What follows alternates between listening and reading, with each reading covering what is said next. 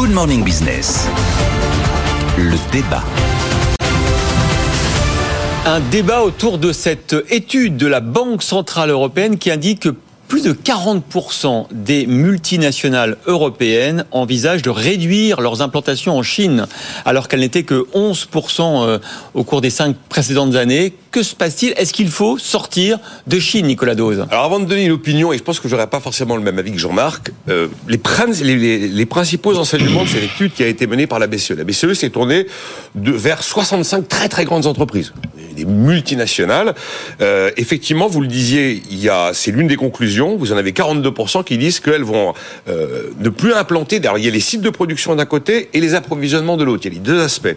Le même chiffre pour les approvisionnements ou les sites de production, 42% euh, ont, ont, décidé de changer, en fait. Ont décidé de changer. Et alors, la différence par rapport aux chiffres des précédentes enquêtes est incroyable. Pour les approvisionnements, 42% effectivement veulent aller vers des pays amis. La notion de pays ami est importante. C'était 9% il y a seulement un an. Vous voyez, comme ça a totalement basculé. Ouais. On a exactement les mêmes chiffres, effectivement, pour les sites de production. Il y a la notion de pays ami qui est très, très... Pas forcément l'Europe. Hein. Alors justement, ça c'est effectivement l'une des conclusions. Euh, L'Union européenne n'est pas forcément la grande gagnante puisque seulement 20% de ces 65 très grandes entreprises disent euh, que ce soit la production ou l'approvisionnement, on retourne vers l'Europe. Et les deux euh, éléments qui pénalisent l'Europe d'après l'étude, c'est le coût de la main-d'œuvre et le coût de l'énergie. Il y a aussi cette question intéressante par rapport à la Chine. Là où on leur demande où sont les principaux risques, les deux tiers répondent que c'est la Chine. Il y a plein d'autres pays qui sont cités, mais clairement c'est la Chine qui est citée en numéro un, principalement pour des raisons d'approvisionnement. Et alors 60% des euh, multinationales interrogées, après je laisserai Jean-Marc Daniel nous donner son avis, indiquent très clairement qu'il s'agisse du... Alors d'abord c'est compliqué de changer sa manière de produire et sa manière de s'approvisionner. C'est pas comme ça, tiens mais je vais changer. Hein. C'est quand même lourd, c'est de l'industrie. Euh, mais en tout cas 60% disent qu'il s'agisse d'approvisionnement ou d'implantation de sites de production, les prix monteront. Voilà. Et ils sont euh, majoritaires à penser qu'on va dans une tendance de prix qui monte pour les cinq prochaines années. Voilà les principales conclusions. Moi, j'ai ma lecture. Je ne sais pas ce qu'en pense Jean-Marc. Jean-Marc, la démondialisation a bien commencé. Ah non, pas du tout. Je pense que la mondialisation est en train de s'amplifier. Ah bon Simplement, euh, un certain nombre de pays émergent et ces pays seront directement en concurrence avec la Chine. Quand vous regardez le cas de la France, concrètement, quand vous regardez les investissements que fait la France à l'étranger, vous apercevez effectivement que les entreprises françaises se retirent de Chine et vous regardez l'Inde et vous apercevez qu'il y a de plus en plus d'entreprises françaises qui s'implantent en Inde.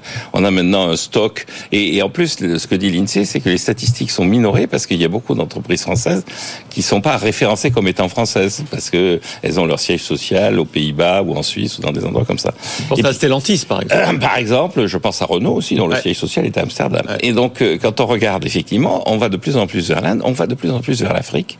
Et pourquoi on va vers ces pays? Pour euh, trois raisons. La première raison, c'est que ce sont des pays jeunes. Le problème de la Chine, c'est indépendamment de, du statut global du pays, c'est que c'est un pays vieux. Deuxièmement, euh, en Afrique, c'est que, en, notamment en zone franc, vous avez de l'euro comme monnaie, donc vous avez une stabilité monétaire, alors que en Chine, vous avez un problème de taux de change et un problème de capacité à rapatrier l'argent que vous avez investi en Chine. Non seulement vous avez un problème de taux de change, mais vous avez aussi un problème de contrôle des changes. Et puis, le troisième élément, c'est que vous avez une sorte de sécurité juridique qui est en train de se perdre en, Chine, euh, avec, euh, il y a quand même un certain nombre de chefs d'entreprise, euh, certes, qui n'étaient pas des, des étrangers, qui étaient essentiellement des Chinois, mais qui ont quand même eu un sort et un destin qui était quand même assez violent. Parfois, ils ont disparu. Ils ont disparu, on ne sait même pas quel a été leur sort et leur destin, ce que vous n'avez pas par exemple en Inde?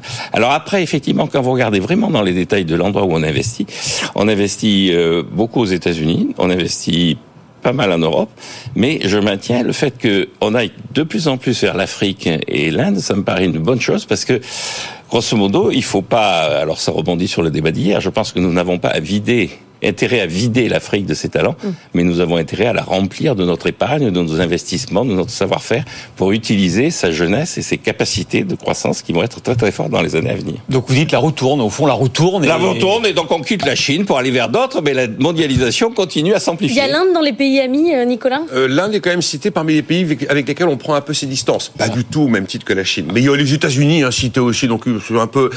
La suite des pays cités sur les pays vers lesquels on, on se pose des questions est un peu longue pour être vraiment révélatrice. Euh, Jean-Marc a le mérite de la constance. Alors je suis que partiellement d'accord avec lui. Euh, je ne parle pas de démondial, de fin de mondialisation. Je ne crois pas du tout à cette histoire, mais je pense que c'est quand même la fin d'une époque. Et je pense qu'il y a un mouvement de régionalisation qui s'opère. Je pense que c'est effectivement un peu la fin du mythe de la mondialisation heureuse, des capitaux débridés, euh, de l'argent gratuit, du CO2 gratuit. Enfin, deux choses qui étaient gratuites et qui deviennent payantes.